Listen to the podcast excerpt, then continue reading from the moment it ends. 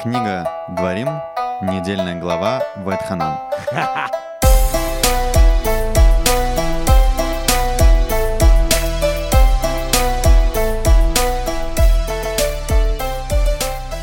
Ну что, друзья, сегодня в нашей студии Эдик, Лида и Игаль. Всем, Всем привет. привет. Шалом, но шалом. Ты, но ты забыла, Лид, что у нас новая неделя. Новая недельная глава. глава. Новая глава. Новый выпуск подкаста какого? Тора нашими глазами. И с нами. Мы... Все, ну да. Ладно, я не, не, не разучила за год этой Ладно, пускай, Лид, вступительной фразы. Как вы начали, так пускай и, и двигается дальше. Знаешь, как говорится... Не будем менять руку, да? Да, не будем менять руку. Всем привет. Мы начинаем недельная глава Ваэтханан. Да, мы вернулись.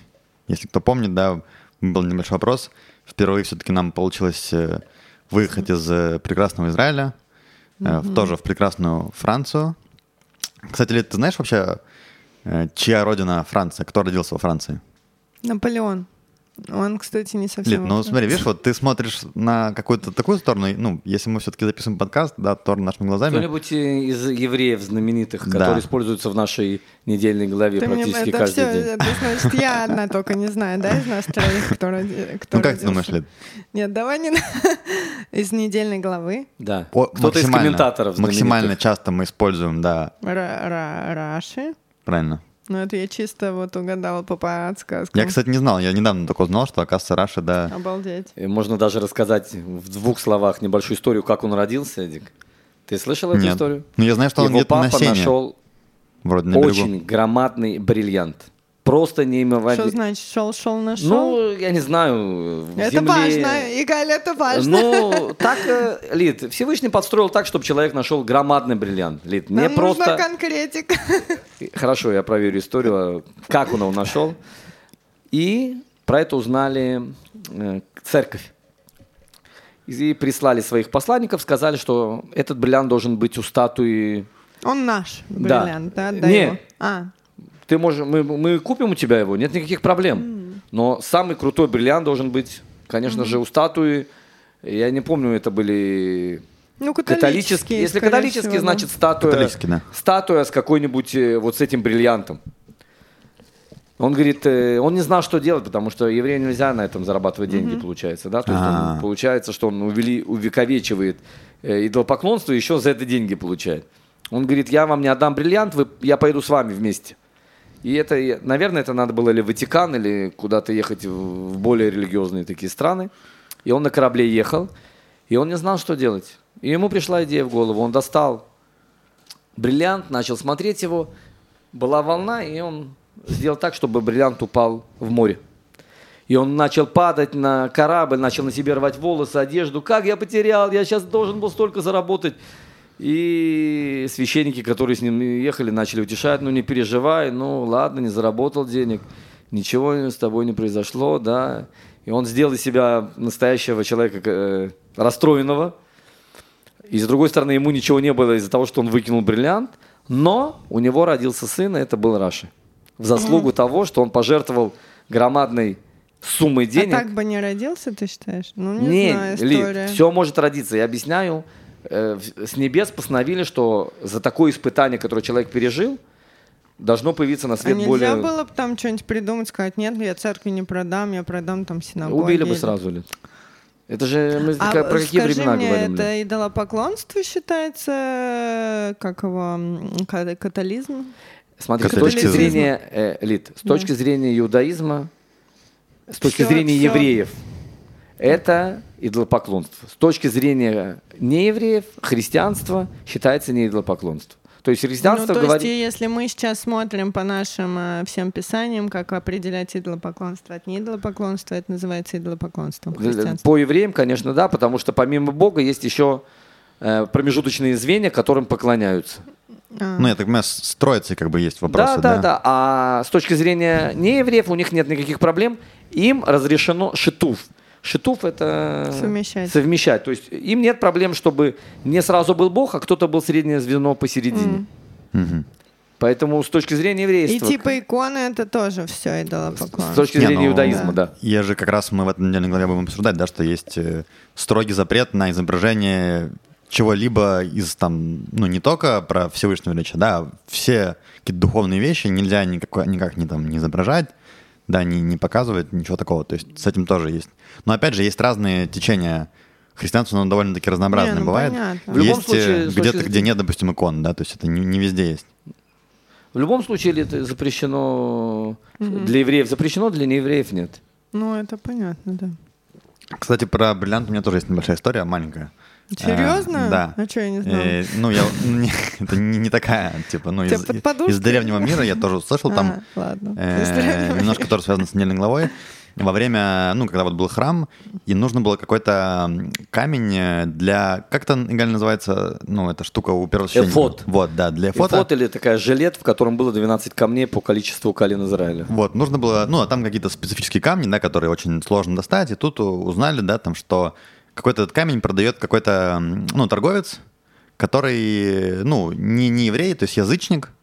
Да, он, у него есть такой камень, узнали, пришли к нему, ну, раввины, да, мудрецы, сказали, вот, там, давай, ну, мы там... Ну, а за такие вещи готовы любые деньги были, то есть очень много денег они готовы были ему отдать. А он ему говорит, э, у меня вот сундук, где хранятся самые большие драгоценности, на нем спит отец. Я, говорит, посмотрю, если он как бы не спит, то, ну, я вам дам камень, если нет, то, наверное, не получится. И он проверил, отец спал на сундуке. Ну, те ему говорят, ну, все-таки, может быть, как-то... Ну, разбудим да, отца, разбудим отца, все дела. дела. Он говорит, нет, я, ну, не могу. Отец — это уважение к отцу, все дела. И, ну, отсюда мы учим, как бы, да, что уважение, уважение к родителям тоже, кстати, да, одна из заповедей, которые mm-hmm. мы в этой недельной главе повторяем. И в заслугу, то есть он не продал этот камень, не заработал денег, но в заслугу Всевышний этому человеку послал, что у него в стадах родилась красная корона, корова. А красная корова тоже это довольно редкое было событие. Намного реже, чем камень. Да. Из-за нее дают э, по весу золота. Да. Когда выкупали, то по весу золота. Круто, найти бы. Ну, сейчас с этим сложно. э, так, еще вот, ну, последняя история небольшая про Францию, и уже будем начинать недельную Ой, ну главу. Почему небольшая? У меня куча историй. А, у тебя про... куча историй. Ну, Смотри, просто есть. Ты знаешь, как мы с тобой меряем э, недельные главы, да? Мы обычно их меряем по количеству лекций Рава Моше Пантелята, да? И в этой недельной главе их было, по-моему, больше десяти. Да. Да, поэтому много есть о чем поговорить. Значит... Ну, не так уж много, потому что те, которые ты мне выделил, я не все прослушала. Поэтому все нормально. В общем, как говорит Галь Бекицур, значит, мы, Галь, были с Лидой в таком, знаешь, как одной из самых таких, наверное, известных, серьезных, громоздких, да, вот Париж, Франция, да, это, конечно же, ну, там, первая, наверное, Эйфелева башня, да, но там Лувр угу. приходит в голову. Лувр, кто не знает, это такой, ну, хотя, наверное, все знают. Второй по Второй, размеру. Кстати, да. По величине музей после. Первый у нас это... В Петербурге, конечно да. же. Да. Ну, там, ну, не конечно же, говорят они совсем на чуть-чуть. Ну, написано померили. В буклете было, что все-таки да, в Питере все-таки больше. Да, но все-таки признали, что Эрмитаж, он больше был. Значит, мы пошли в Эрмитаж не с Лидой. Не в Эрмитаж. Ой, нет, Лувр. Мы пошли в Лувр, да, с Лидой. Лувр — огромный музей, там на каждом этаже огромные выставки, очень много всего. Мы с Лидой разделились, и я пошел, значит, на этаж, который связан с древним миром. Угу. Я был, конечно, под, ну, диким вообще впечатлением, мне очень понравился этот этаж, да, просто ты идешь, и, значит, Древний Египет, да, просто мумии, фараоны, вот эти вот все вещи, да, там, ну, то есть прям... История древняя. История, да, то есть ты видишь, что там эти все иероглифы, там, из чего они все делали, вау, да. Персия, да, тоже как бы там Вавилон, Ассирия, вот эти все вещи оттуда, статуи, э, Древняя Греция, э, Древний Рим, э, Александр Македонский, то есть, ну, статуи, да, которые с тех времен стоят, э, смотрят э, на тебя, да, это, ну, это не какие-то копии, да, это не просто... Mm-hmm. в интернете посмотреть, это действительно то, что люди создавали тогда. И это действительно очень красиво, там, ну, статуя Александра Македонского, Вен... да. Венера Милосская, да. Но я, на самом деле, думаю, я не знаю, есть ли такое, но мне кажется, что по этому этажу надо делать еврейскую экскурсию, потому что это же просто, ну, вот ты идешь, это история еврейского народа, да? Египет. Только еврейского народа там статуи никаких, естественно, быть не может. А всех, кто нас захватывал... Все, да, то есть все, все, кто нас захватывал, порабощал, уничтожал, разрушал там храмы и так далее, все как бы на одном этаже, все, значит, Игаль, да, смотрят на нас, ну, там, со стороны статуи. И у нас, конечно, может быть, в Израиле есть, конечно, музеи, да, наверное, такого, как Лувр, конечно, нет, но у нас нет таких статуй, да, но у нас как бы есть, собственно, мы, да, которые... Сохранились. Э, как и много до конца тысяч лет назад э, до сих пор, да, живем. И, ну, то есть я подумал, да, о том, что вот э, там как э, древние греки и египтяне, да, они через свое искусство передали, да, и что ты смотришь на эту статую, да, и ты понимаешь, что, ох, там когда-то это кто-то. А как мы, да, в еврейском народе, как мы передаем... Как мы чувствуем древности связь свои, с, да. с нашими праотцами, да, мы, когда там на шаббат встречаемся с семьей, делаем кидуш, да.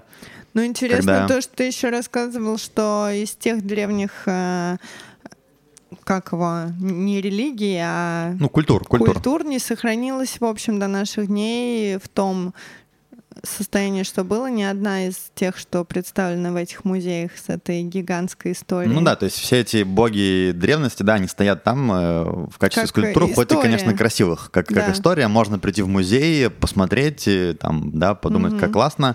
А вот, э, да, еврейская традиция, она не просто, она живая. Угу. Собственно, мы вот э, до сих пор, как и в древности, собираем, ну, используем, конечно, новые технологии, да, там делаем подкасты и все такое. Угу. Но, но что интересно, да, что вот, то есть как передается, да, традиция еврейская, что мы э, слушаем Тору, учим Тору и таким образом э, чувствуем связь с праотцами, которые вышли из Египта, да. И об этом, кстати, мы тоже будем. На самом деле у нас все про недельную главу уже пошло. Ну здорово, а то у нас опять длинное предисловие, вступление, все нормально. Да, ну что? Погнали. Ты говорил, что еще какие-то были истории? Не, ну это я могу там вставлять по ходу дела. Ну что, у нас недельная глава э, Ваэтханан. Да, это, я напомню, пятая книга Дварим. Мы говорим, что Дварим — это книга повторения. Э, на самом деле, конкретно повторение начинается уже только вот в этой главе, да, когда у нас будут, будут повторены десять заповедей. Mm-hmm. Э, в этой недельной главе у нас, я так понимаю, что говорят, что это как такое завещание Моше, да, которое дано э, еврейскому народу. Ну что, начнем. И, значит, Ваэтханан — это что у нас такое, Галь? Напомни. Расскажи. Ваэтханан, тахнуним — это как просить. Да. Да, то есть э, только это, скажем, такой более высокий иврит, упрашивать, если можно еще сказать, да. Угу. То есть Моше начинает, начинается недельная глава с тем, что Моше... И молил я о милости Господа в ту пору так.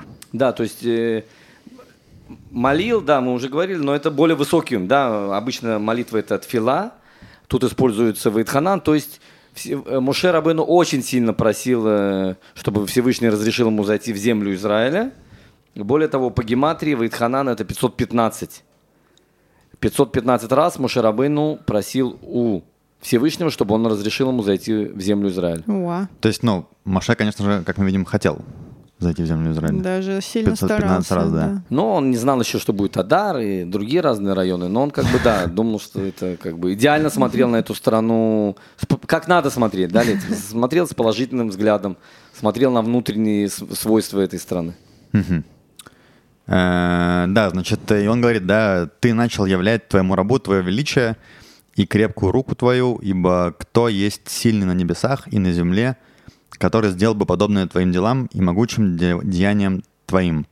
Дай мне перейти и увидеть эту добрую землю, что за Иорданом, эту гору прекрасную и Ливанон. Гору прекрасную и Ливанон, из комментариев это значит Иерусалим и, и храм. Потому что Ливанон от слова лаван. Угу. Храм отбеляет грехи. Угу. Да, то есть игра слов лет. Угу. Лаван, Ливанон. И в храме за счет того, что человек приносит жертвоприношение, раскаивается, грехи его очищаются. Сейчас есть город Ливан. Да, страна, да. Да, ой, город, страна, да. да. Недалеко Э-э- от нас. Значит, да, мы видим, что Моше просит Всевышнего пятьсот пятнадцать раз. Но, несмотря на просьбы, да, такого человека, как Моше, Всевышний довольно резко ему отвечает. Он говорит: довольно тебе, отвечает ему Господь, довольно тебе, не говори мне более об этом. То есть Всевышний говорит, ну, перестань, но, как бы, да, он чуть-чуть все-таки дает возможность, да, он говорит, вот, зайди, и дает возможность, как бы, посмотреть на, на землю. Причем тоже, я так понимаю, что там не совсем не, не все так просто, да, потому что э, там, когда он говорит, взойди на гору и посмотри на запад, на север, на юг и восток. И не очень понятно, потому что если, ну, Моше смотрит откуда, ну, как бы сбоку, да, до перехода, э, с, до перехода реки Иордан, ну, как бы, то есть если смотреть на...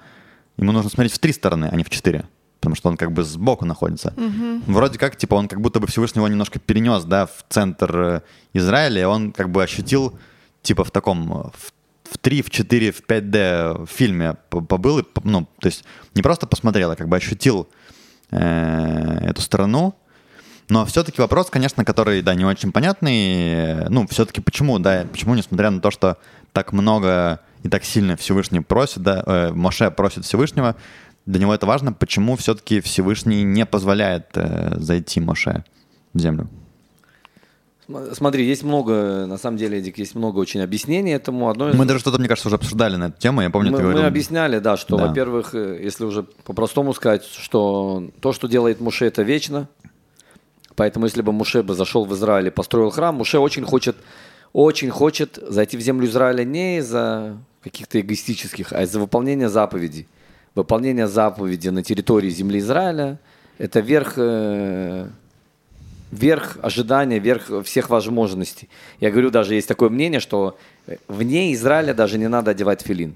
Uh-huh. А мы одеваем тфилин, чтобы не забыть, как одевать его в Израиле. Да, есть несколько uh-huh. мнений. То есть Моше хочет идеальное выполнение всех заповедей, поэтому он хочет попасть в Израиль не из-за того, что э, он хочет просто зайти. То есть он, как бы, понимая... всю силу, да, и, и там важность заповеди, да, то есть он как бы хочет, э, про, то есть суть именно в заповедях, а не в то, что вот так он, им хочется. Угу.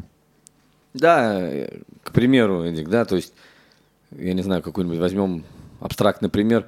Можно играть в баскетбол за границей, а в Израиле есть самый лучший стадион, угу. где можно играть. Так ты приходишь не из-за того, что тебе прикольно, из-за того, что это самый лучший стадион, и игра твоя в баскетболе уже на этом стадионе – это совсем другой уровень. Поэтому выполнение заповеди, которое было до сейчас, это прикольно, но выполнение заповеди в земле Израиля – это совсем другой уровень выполнения заповедей. То есть mm-hmm. Моше понимает, что он может сейчас подняться совсем на другой уровень, на котором он раньше не мог подняться.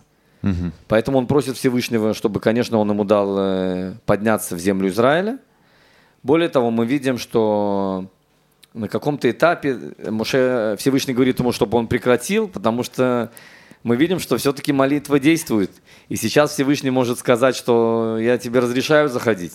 И он говорит, все, остановись, не надо уже продолжать это говорить. Не надо уже да, да. молиться, да, потому что так надо, да, он дает нам, может быть, такой урок, что человек, который настойчиво просит, он может добиться всего, который хочет. Но Моше Рабейну не может построить храм. Если Моше Рабейну строит храм, храм нельзя будет разрушить. И мы знаем, мы сейчас закончили девятое ава, что разрушение храма – это Всевышний выплеснул свой гнев на здание, а не на людей. Если бы здание нельзя было разрушить, Всевышний выплеснул свой гнев на еврейский народ. А и... почему нельзя разрушить, если бы Моше... Потому Рабейну... что написано, что Моше, то, что он делает, обладает вечностью. А, вау. Таким качеством, да, поэтому... Ну, поэтому, видимо, он как бы был выбран, чтобы передать э, Тору.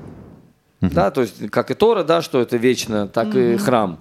Поэтому Всевышний говорит, нет, потому что придет время, я должен буду разгневаться, и лучше, чтобы я разгневался на здание, а не на людей. Еще есть несколько объяснений, что Всевышний говорит, что я уже выбрал Ишуа. Он должен будет зайти. Я сейчас не... И мы с вами говорили, мы, да, мы учили с вами. То, что вам полагается, вы это получите. Не надо ни у кого забирать чужого. То, что вам полагается, вы это сделаете, вы получите. То, что вам не полагается, подставьте подножку, вставьте локти, толкайте, вы не сможете добиться. И он говорит, я уже обещал это Ишуа. Я не собираюсь изменять это. То, что ты успел сделать, это твое, а то, что Ишуа, это Ишуа. И сейчас это я передаю правление Ишуа. Угу. А А еще я помню, ты, по-моему, рассказывал в каком-то выпуске, что, э, ну, тоже как одно из объяснений, да, что э, так как, э, ну, часть народа, не, вернее, не часть, а прошлое поколение не смогло зайти в землю Израиля, и как будто бы он с ними похоронен, то есть вне земли Израиля, что когда будет... Э, как там было, напомню? Из- из- из-за того, что они сделали грех, который очень страшный, девятого ава. Грех, э, то, что люди не поверили во Всевышнего, написано, у этих, поколе... у этого... у этих людей нету доли в будущем мире, нету дела. У них не должно быть воскрешения из мертвых. Кто участвовал в грехе разведчиков. Да, они не верят в Всевышнего. Откуда у вас будет воскрешение из мертвых? Ну, да. Вы не верите в это. Если вы не верите, вам это не будет. И Моше Рабейну понимает, что он должен остаться с этим поколением для того, чтобы в заслугу него... Он смог сделать так, чтобы это поколение удостоилось воскрешения из мертвых, и тоже они смогли зайти в землю Израиль, угу. да, когда придет Машиах. Поэтому Моше Рабейну специально остается со своим поколением для того, чтобы, как глава поколения, у него есть ответственность за все это поколение, он должен их забрать и привести в землю Израиля. Угу. Еще интересная вещь есть по поводу вот этого, то, что я слушал в лекциях Рава Моше Пантелята, что, ну, вообще, почему как бы Моше считает, да, что если уже было как бы решение, да, Как, как вообще его может Всевышний изменить?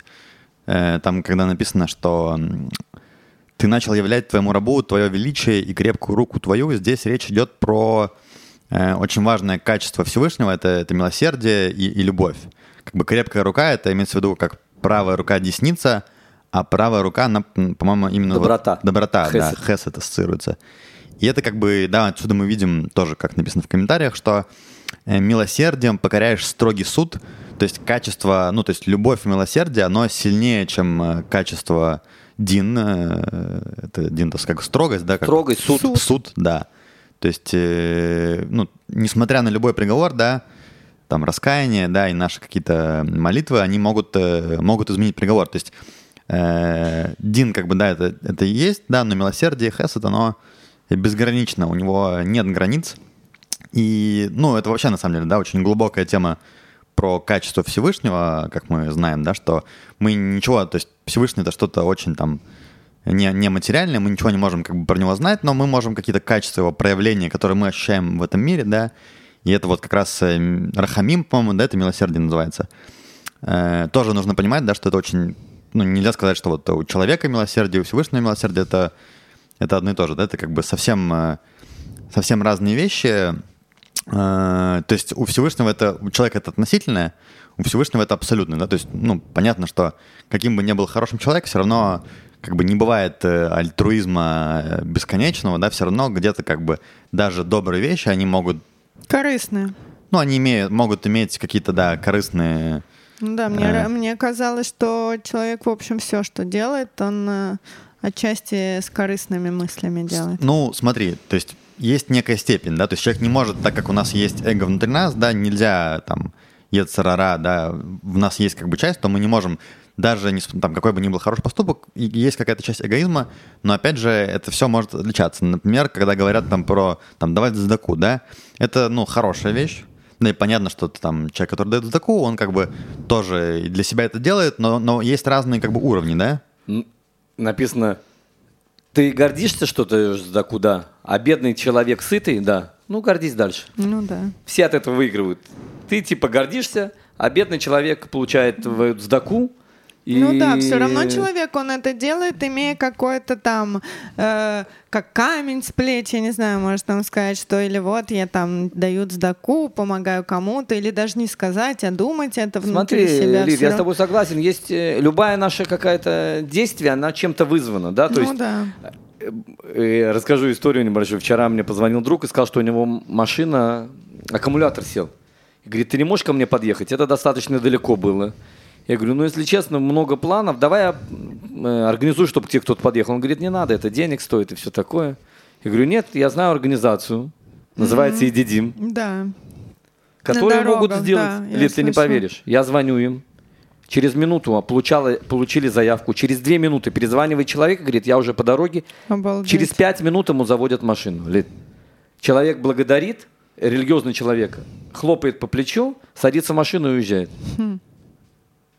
Круто. Теперь спросить, почему он завел? Может быть, я хочу улучшить этот мир, но это тоже от моего эго как бы ли, ну, да? да? Я хочу улучшить этот мир. То есть вопрос, насколько неважно, этот эгоизм какая, да. вредный или полезный, да, Лид? Ну, да, все мы согласна. Делаем ради каких-то целей. Все равно мы люди, мы не можем отдавать как-то без каких-то там... Вот я тоже много занималась волонтерством и думала, какая я хорошая, я там занимаюсь волонтерством, помогаю людям и все такое. Но все равно я себя там хвалила и как-то, может быть... Тебе это сделало приятным, Лид. Да, думала про себя лучше, там, чем оно есть, я не знаю.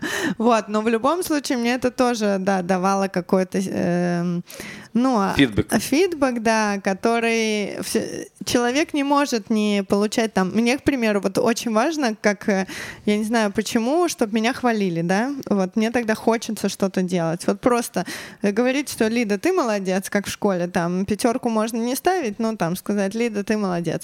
И мне вот эта мотивация офигенная, да, то есть и как бы я делаю вещи, чтобы услышать от Лиды, ты молодец, мне вообще супер приятно от этого. И И вот, но это моя мотивация. У каждого есть что-то тоже свое, чем мы движемы, да, и бескорыстно прям отдавать, но мы не в той точке развития, может быть, оно и действительно и не надо быть в той точке развития, потому что можно это, стремиться, в общем, можно не стремиться ли.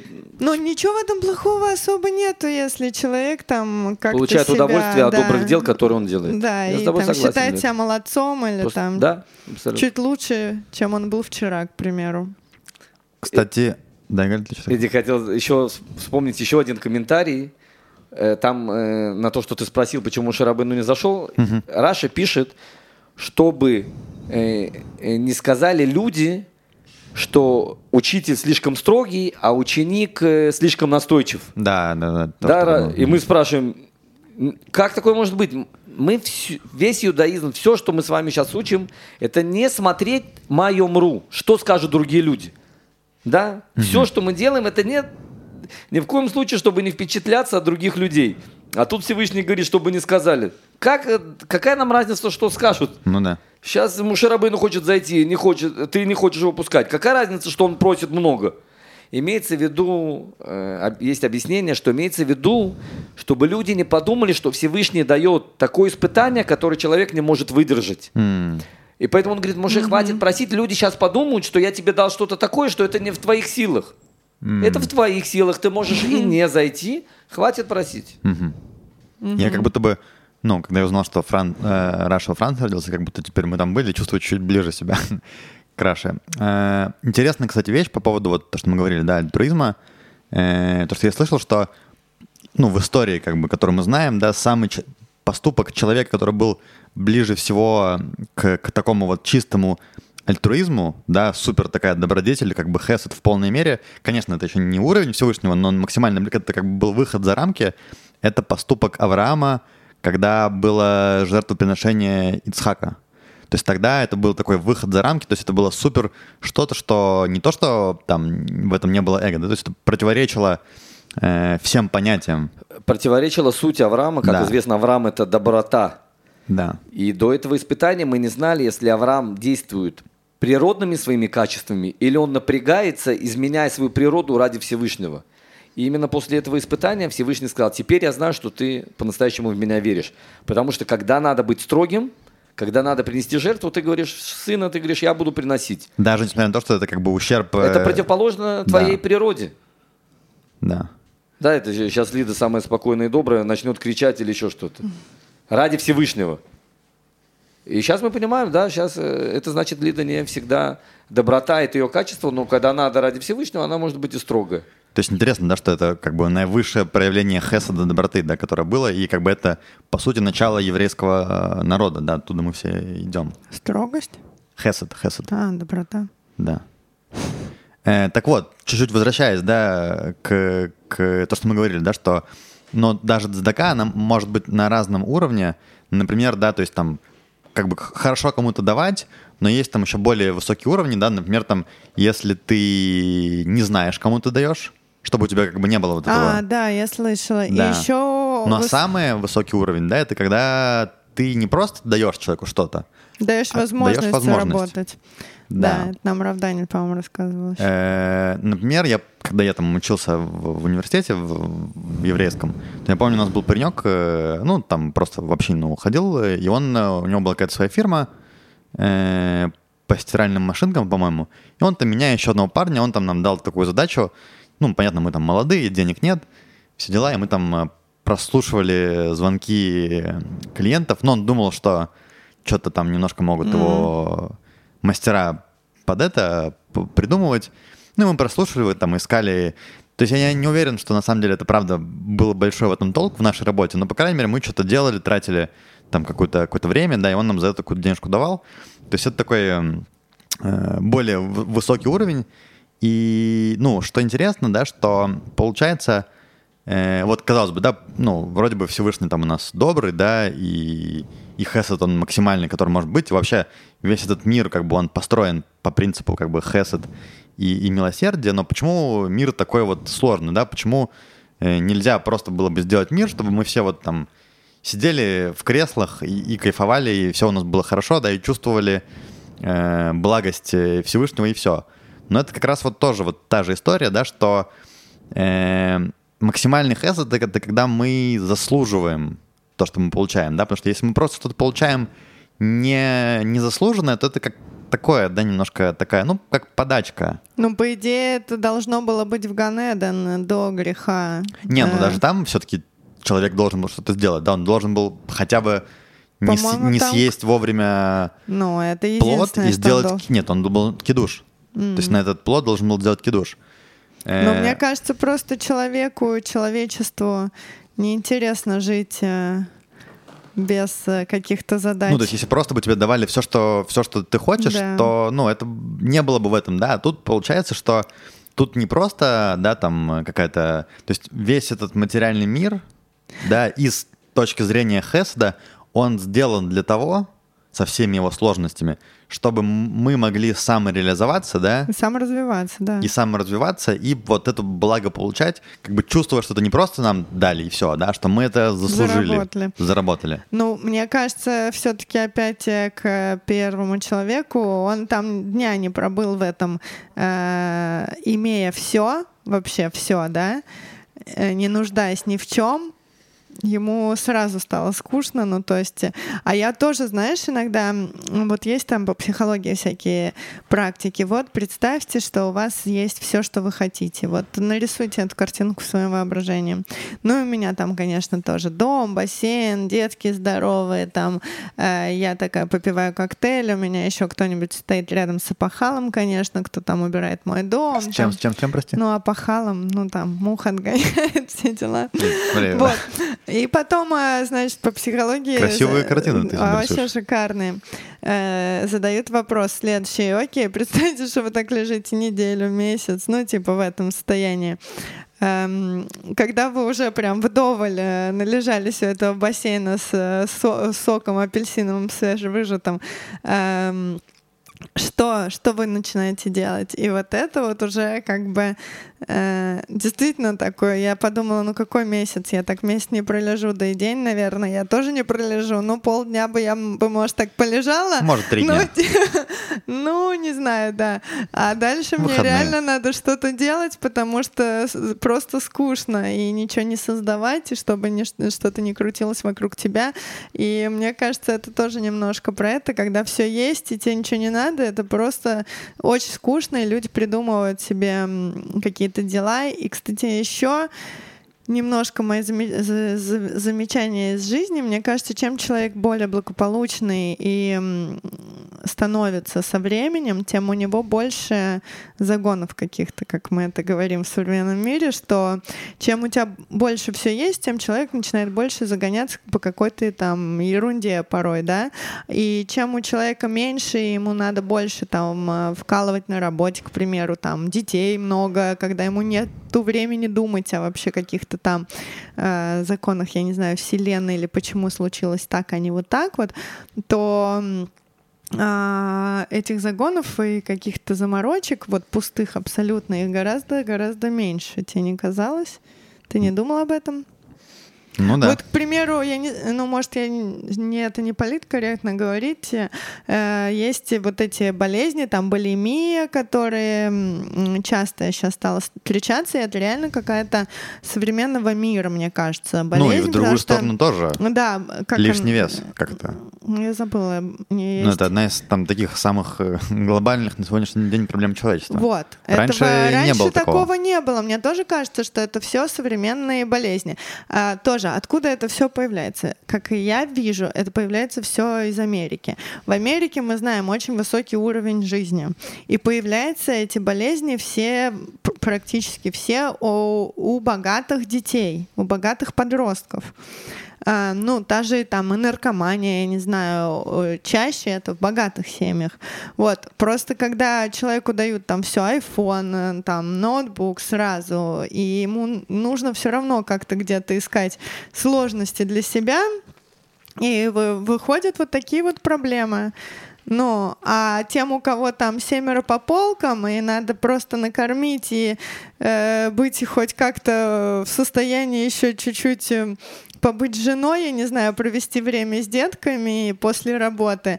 Просто нету времени на какие-то вот такие вещи. И все, мне кажется. То есть, когда много есть времени думать о, о всяком... Свободного, да. Да, то, может быть, это не всегда так не и всегда хорошо. хорошо. И вот э, хорошо, когда человек может себе придумать занятие, которое весомое, которое наполняет его, которое э, дает стимул двигаться, развиваться. И... Ну, не всегда это, это очень сложно. Там св- по своей воле вон, рожать пять детей. Это Кагалю надо вопрос. Э, по своей доброй воле взять, нарожать там пять детей для начала, потом еще двоих, потом еще... Скучно точно не будет. Не будет чем заниматься. Просто, да, чтобы не то, что, ну, скучно не было, ну, во-первых, это дети, понятно, хорошо, но это же все в твоих руках, ты бы мог, на... можно было бы нарожать там в два-три раза меньше, уже сильно проще было бы, в общем. Заниматься карьерой, там, да, своими... Да, да. Ездить, я ну, не знаю, ну, хотя да, ты и так везде не... ездишь. Или ты... Дети тебе не дают скучать, это точно, то есть у тебя нету свободного времени подумать о какой-то фигне. Да. Будешь много думать, там, разобьют что-то, стащат что-то, там, это сейчас что-то. Да, это всегда в тонусе, в тонусе. Да, и максимум, когда ты ложишься спать, и дети уже легли спать, ты можешь о чем-то чуть-чуть подумать, и то, как бы, ты засыпаешь. Недолго, потому что, да. Засыпаешь, да, поэтому у Лиды хорошие примеры, да. Пример. Ну что? Ну, вот, по доброй кстати... воле такие вот, как и Галь, нечастые встречаются, что «а дай-ка я, чтоб мне скучно не было». Нарожаю пять, а потом еще парочку. Люблю, конечно, наш подкаст, да. Начинаем и заходим в разные интересные темы. В любом случае, ну, можно только сказать спасибо большое Всевышнему за такой безграничный, интересный материальный мир, да, который нам дан, в котором мы можем разными способами самореализовываться, да, и находить занятия. Угу. Главное не забывать, конечно, что это все... где в чем первопричина.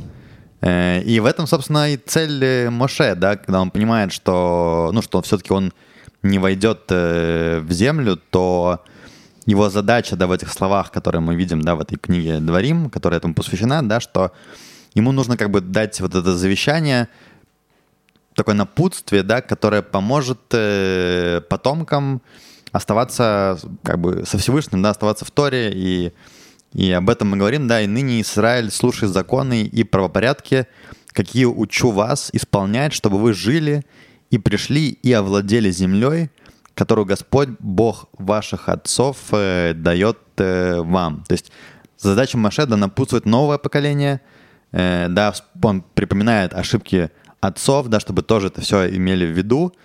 И дальше идет интересная вещь, написано...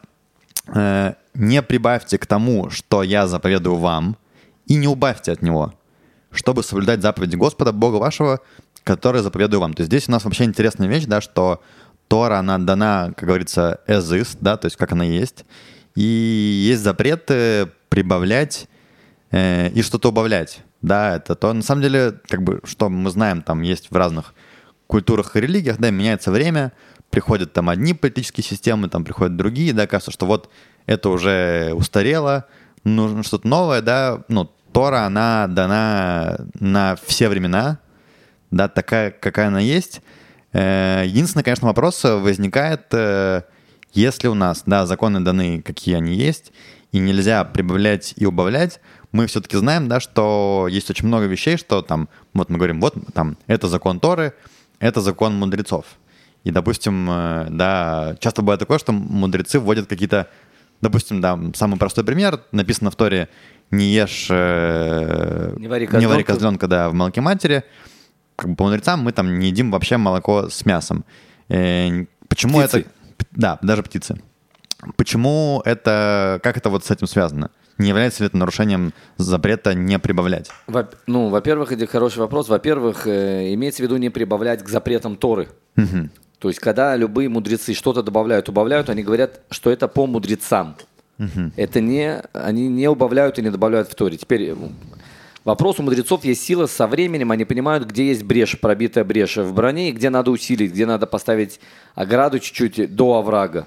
Да, к примеру, на каком-то этапе мы видим, что мясо, э, птицу с молоком ели. И на каком-то этапе мудрецы понимают, что поколение уже не то, и что будет очень запутано все, когда начнут есть... Э, в одном ресторане молоко с птицей, а кто-то увидит это и подумает, что и с мясом может быть. И поэтому запретили вообще, чтобы мясо не прикасалось и птица не прикасалась э, к воде, э, к, э, к молоку. молоку. Угу. Да, то есть мы, но мудрецы говорят, это по нам, по мудрецам запрет. То есть мудрецы добавляют от себя. Да, не запрет, который от Торы. А Торы знают, какой запрет, что можно, что нельзя.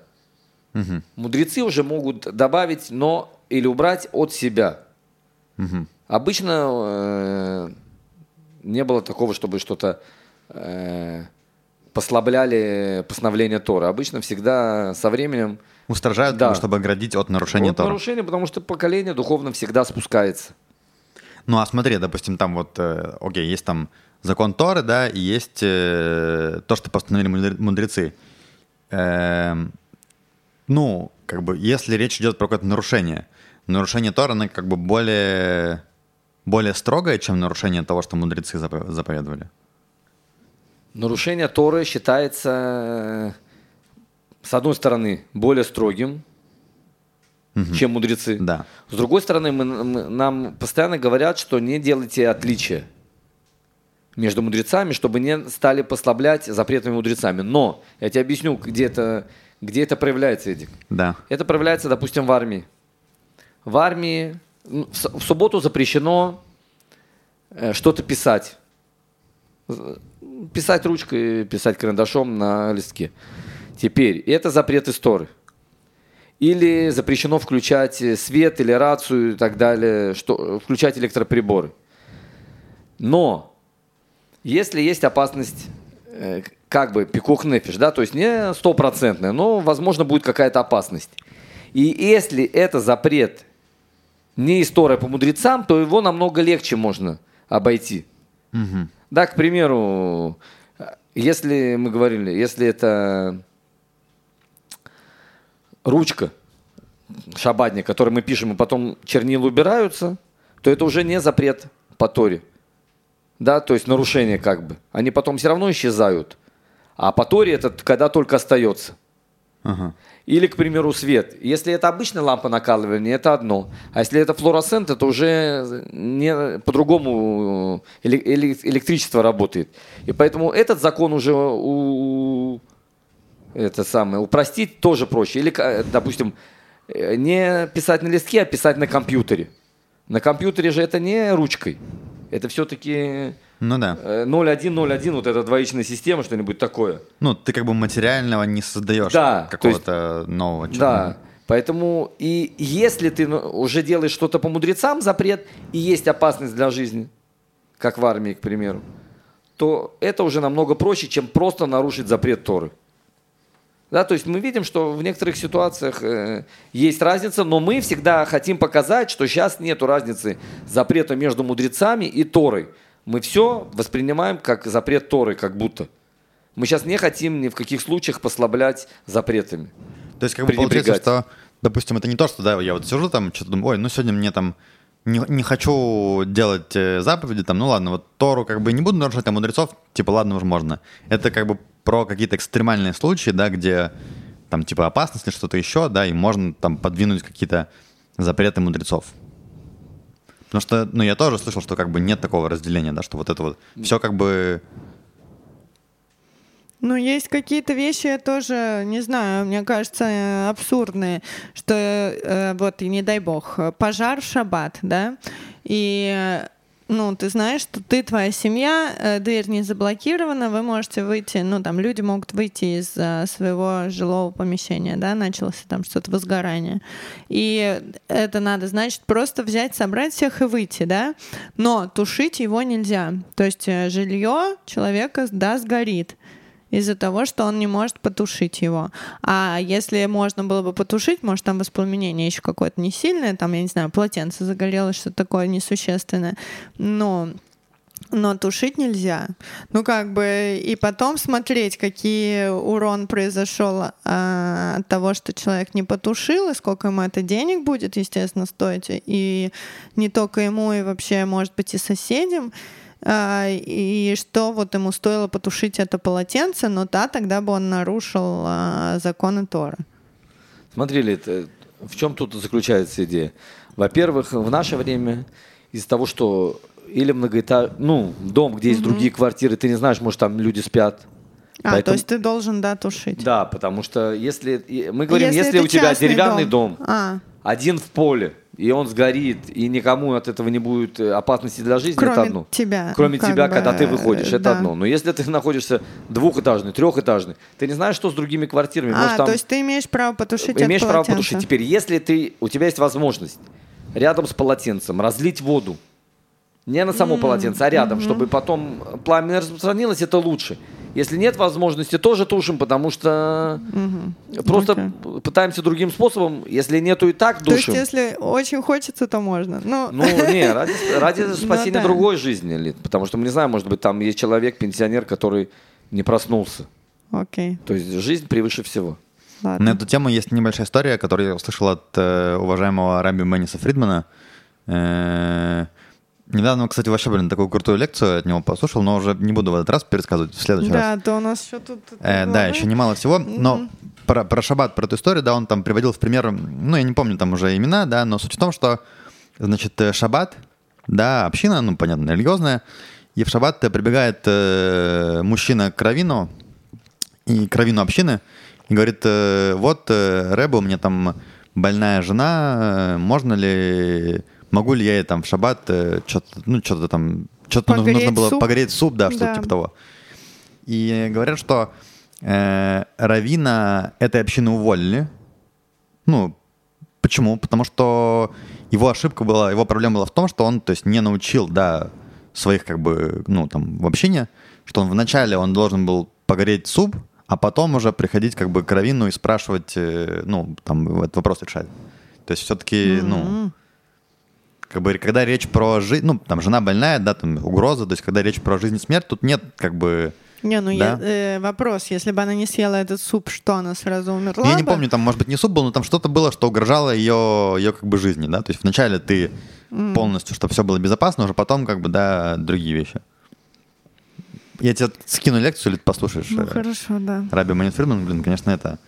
Жалко, что его не так много ну, переводят знаю, на русский мне, язык. Если честно, кажется все равно, что очень много каких-то вещей для меня просто не, не укладывающихся в голове. Тоже мне рассказывала э, религиозная женщина, что она сломала вот палец в шаббат, что ли, и пошла к раввину, он ей сказал, не, ну смотри, ковылять ты можешь, как бы, ходить можешь, ничего, ехать никуда не надо в больницу. В итоге у нее за этот день как-то уже там стало срастаться нехорошо, и когда она приехала в больницу, ей сказали, ну, конечно, надо было сразу ехать, потому что сейчас, ну, надо заново пере, там, это, сращивать, и это уже была, как бы, операция, а могли бы сделать гипс, и было бы все окей. Но действительно то, что факт остается фактом, что сломанный там большой палец на ноге, он не угроза жизни, скажем так. Смотри, Лид, ну тут, во-первых, ну, мне кажется, разрешить это... Это, это большое величие раввина. Запретите, я могу все запретить, да, Лид? Не едьте, не кушайте, не смотрите, не делайте. Разрешите тут, э, надо спрашивать все-таки раввина, который больше понимает, Лид, да? Потому Ми- что медицин? Со... В медицин? Ну да, потому что просто сломать палец — это одно. Не, ну может а. там у нее не было рядом сильно медицинского раввина какого-то в, в районе. Это же Я тоже... тебе больше скажу, даже ожог лит, пролила чай. Да. Вызывать скорую, не вызывать, еще что-то. Тут есть миллионы вещей, и, и человек, который понимает... Э... Не, ну для меня эта история была немножко, не немножко абсурдной, но зачем такое делать, если потом такие последствия уже, которые нужно оперировать, там переламывать что-то и... Ошибки случаются, Лид, я тебе могу сказать, даже у раввинов. Ладно. То есть, в общем, если да, мы знали бы, что так было, и ей бы сказали, езжай в больницу, бинтуйся. Если это опасность для жизни, ну, да? Ну, не, не для жизни, смотри, операция на ноге — это не для жизни, жизни ну, уж. Ну, поди знали, может быть, да там осколок, может быть, там раздробилось, еще что-то. Кто знает, ли? Ну, понятно, то есть нужно быть раввином, профессионалом, медиком. В этой области, да, да, Лид. А камоль взять — это одно. Ну да. А переломы или еще кто-то знает, что это. Ну что, дальше, дальше да. двигаемся. Дальше тоже одна интересная вещь. Значит, написано: «Смотри, я учил вас законом и правопорядком, как повелел меня Господь Бог мой, чтобы поступать так на земле, на которую вы вступаете, чтобы овладеть ею, и соблюдайте, исполняйте, ибо в том ваша мудрость и проницательность ваша в глазах народов, которые услышат все эти законы и скажут. Однако народ мудрый и проницательный э, этот великий народ». Здесь интересная вещь, то, что я слушал, да, что э, в чем как бы суть вот этого пасука, да, в том, что э, ну там можно спросить, например, а в чем, э, в чем, чем еврейский народ такой известный, да, в чем его как бы сила, можно сказать, ой, ну там Эйнштейн, там, э, да, столько Нобелевский лауреат и там что-то еще, но как бы, да, это не совсем то, о чем говорит здесь Моше, да, Моше говорит, что сила еврейского народа, его мудрость, да, это именно вот в этих законах, да, которые были даны на горе Синай, которые до сих пор э, мы, да, изучаем, до сих пор мы как бы, это все актуально. Э, вообще интересная вещь, да, что в какой момент началась, начался научный прогресс, да, когда, ну, то есть раньше оно там, не знаю, там, если тех же греческих философов послушать, да, то они обычно все были, э, все знали, там, и философию, там, и математику, и, и геометрию, и все-все-все. А в какой-то момент э, эмпирическая наука, да, то есть изучение конкретно, там, сколько, что, она отделилась от философских вопросов, там, а почему, а зачем, там, про смысл жизни и так далее, да. И, и, и с тех пор наука начала развиваться, то есть, да, когда ушли в сторону философские вопросы, остались конкретные эмпирические, там сколько, куда и как, да, то есть э, ну, наука пошла вперед, э, начался прогресс, да, который сегодня мы наблюдаем, да, с невероятной скоростью, и интересно, что несмотря на все это развитие, да, там научное, несмотря на все достижения технологий и телефонов, в принципе вопросы как бы, да, там, а в чем смысл жизни, как бы, да, зачем мы здесь, там, а почему, они как были, там, у людей и не давали спокойно жить там тысячи лет назад, две тысячи лет назад, так и сейчас, да. То есть в этом как бы суть вот законов Торы, да, что они именно отвечают на вот такие вот, собственно, философские вопросы, да, это не наука, да, это именно вопросы зачем, почему, про, про смысл как бы творения, да, про то, что нужно делать в этом мире, чтобы жить счастливо. Потому что на самом деле, как мы уже видим сегодня, да, что это, кстати, тоже... Я вот в каждый раз, когда мы там недельную главу смотрим, часто получается, что какие-то вещи, которые происходят на неделе, они как-то совпадают, да. И вот мы же с тобой, да, обсуждали, да, что вроде бы сегодня многие люди умные, да, которые там, ну, имеют такой ищущий там ум, да, который интересуется, все равно могут как бы не находить какого-то спокойствия там и душевного счастья. И вопрос тогда... Мне кажется, даже чаще не находят. Это же все говорят, беды от ума, знаешь. Ну, типа того, да. То есть каким бы ни был умным человек, это далеко не факт, да, что он будет там счастлив, у него будет все хорошо. Наоборот, а может да. быть даже, да, и наоборот. И здесь как бы речь о том, что мудрость, да, она именно в законах, которые э, дают как бы смысл, да, которые отвечают на, э, на такие вопросы.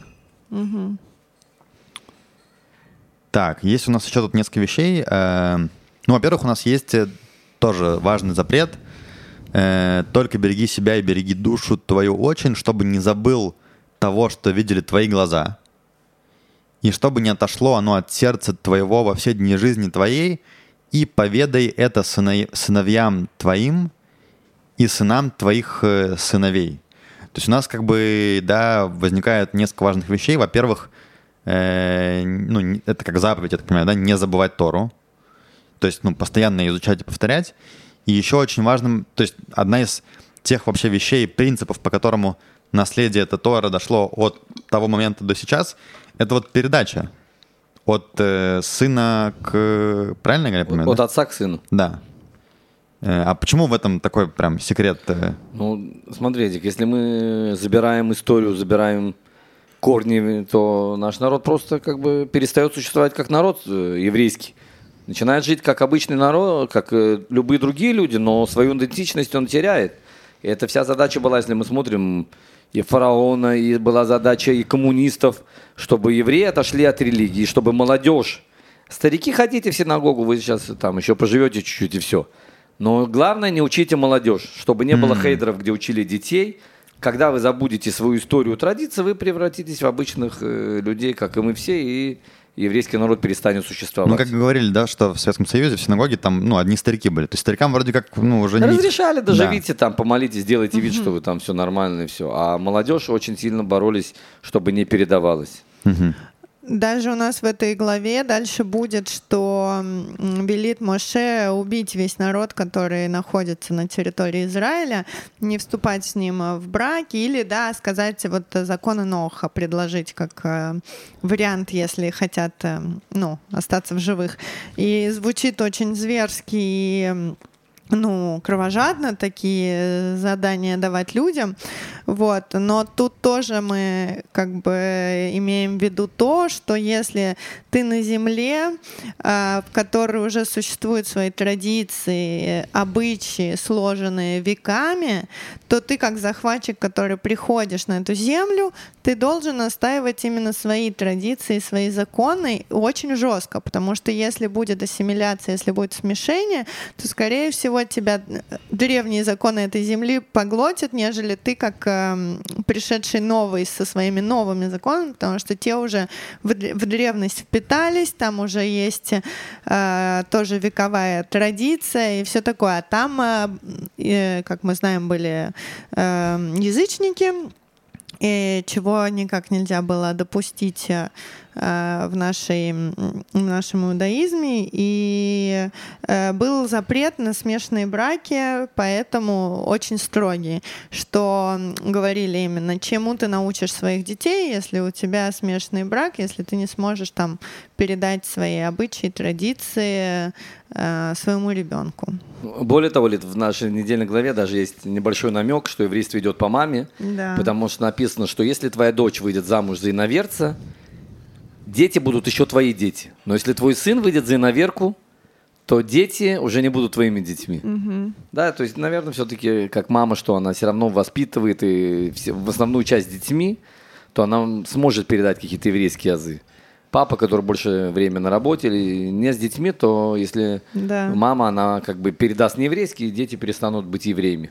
Да, еще тоже слышала про это в психологии, что э, мужчина, он больше на внешнее работает, э, то есть он, ну, из древности должен был приносить деньги в семью, то есть он должен был работать во внешней среде, а женщина — это ее вотчина была дома, уют, семья, дети, и она отвечала за это. То есть, видимо, тоже это оттуда идет, что женщина больше отвечает за то, что она передает своим детям, нежели мужчина. Сейчас это не совсем так, мне кажется, стало, но тем не менее. Вот. А, еще интересно, что вот именно прям написано, да, прямым текстом, что как бы э, детям и внукам. То есть я так понимаю, что это важно, потому что, например, там, если мы говорим про детей, да, одно дело, когда ты слышишь только от своего отца, а другое ты слышишь как бы и от отца, и от деда, и уже такой, о, ну если мне там, наверное, и отец, и дед как бы говорят, и вроде как то, что они говорят, это похоже, то, видимо, э, действительно что-то в этом есть. Ну и, и на самом деле, да, то есть так просто, если подумайте, то, ну, традиция, которую мы знаем, это то, что э, видели наши праотцы на горе Синай, то, в чем они участвовали, да, это дошло до нас напрямую. И как бы, ну, с одной стороны, да, может казаться, что вот, ну, как бы, а, а вдруг там, не знаю, ну, история, да, мы же не можем, нет машин времени, да, вдруг там тысячу лет назад э, собрались там умные люди, написали, и вот с тех пор это все повелось, да. Но там, понятно, можно строить там теории, но действительно, когда начинаешь немножко вникать, да, и читать, то, в принципе, не так сложно проследить цепочку поколений от того самого до, до сегодняшнего дня. И на самом деле я как-то читал, наверное, одна из, может быть, даже первых вещей, которые немножко мне так, когда я еще совсем ничего там не знал, не слушал, мне случайно попала в руки книжку, может быть, я уже даже об этом говорил. Вот как раз Рав Моше Пантелята книжка называется «От Синая до наших дней», где он, ну, просто она не очень большая, легко написана, где просто перечисляется, вот идет передача поколений от Моше до нас. Ну, нету нигде никаких прерываний. Ну, опять же, да, можно там теории заговора выдумывать бесконечно, но в целом у тебя есть прямая цепочка от э, тех, кто вышел из Египта, до нас сегодня. И, и, конечно, уникальное в целом явление, да, это то, что было явление, которое видел не один человек, как это часто бывает, mm-hmm. да, что там вот был какой-то пророк, который где-то что-то видел и все такое, а было уникальное явление, об этом тоже как бы речь в этой главе идет, да, что э, большой, большой народ, да, видел... Э, у горы Синай. У горы Синай, да, было откровение, и что в этом... всем э, участвовал весь народ, а не какой-то один э, человек. И это, ну, то есть уникальность, э, то, что называется э, Синайского откровения. Э, mm-hmm. В этой недельной главе у нас еще есть как раз вот, да, то, что мы говорили, запрет изображений, да, всего, что связано с, с духовностью. Да, тут перечисляется опять э, э, заповеди, которые были на горе Синай. Он вспоминает их, да? Ну, да, это там чуть-чуть, чуть-чуть дальше, да, то есть до этого еще идет запрет а. вот, э, изображений и всего такого.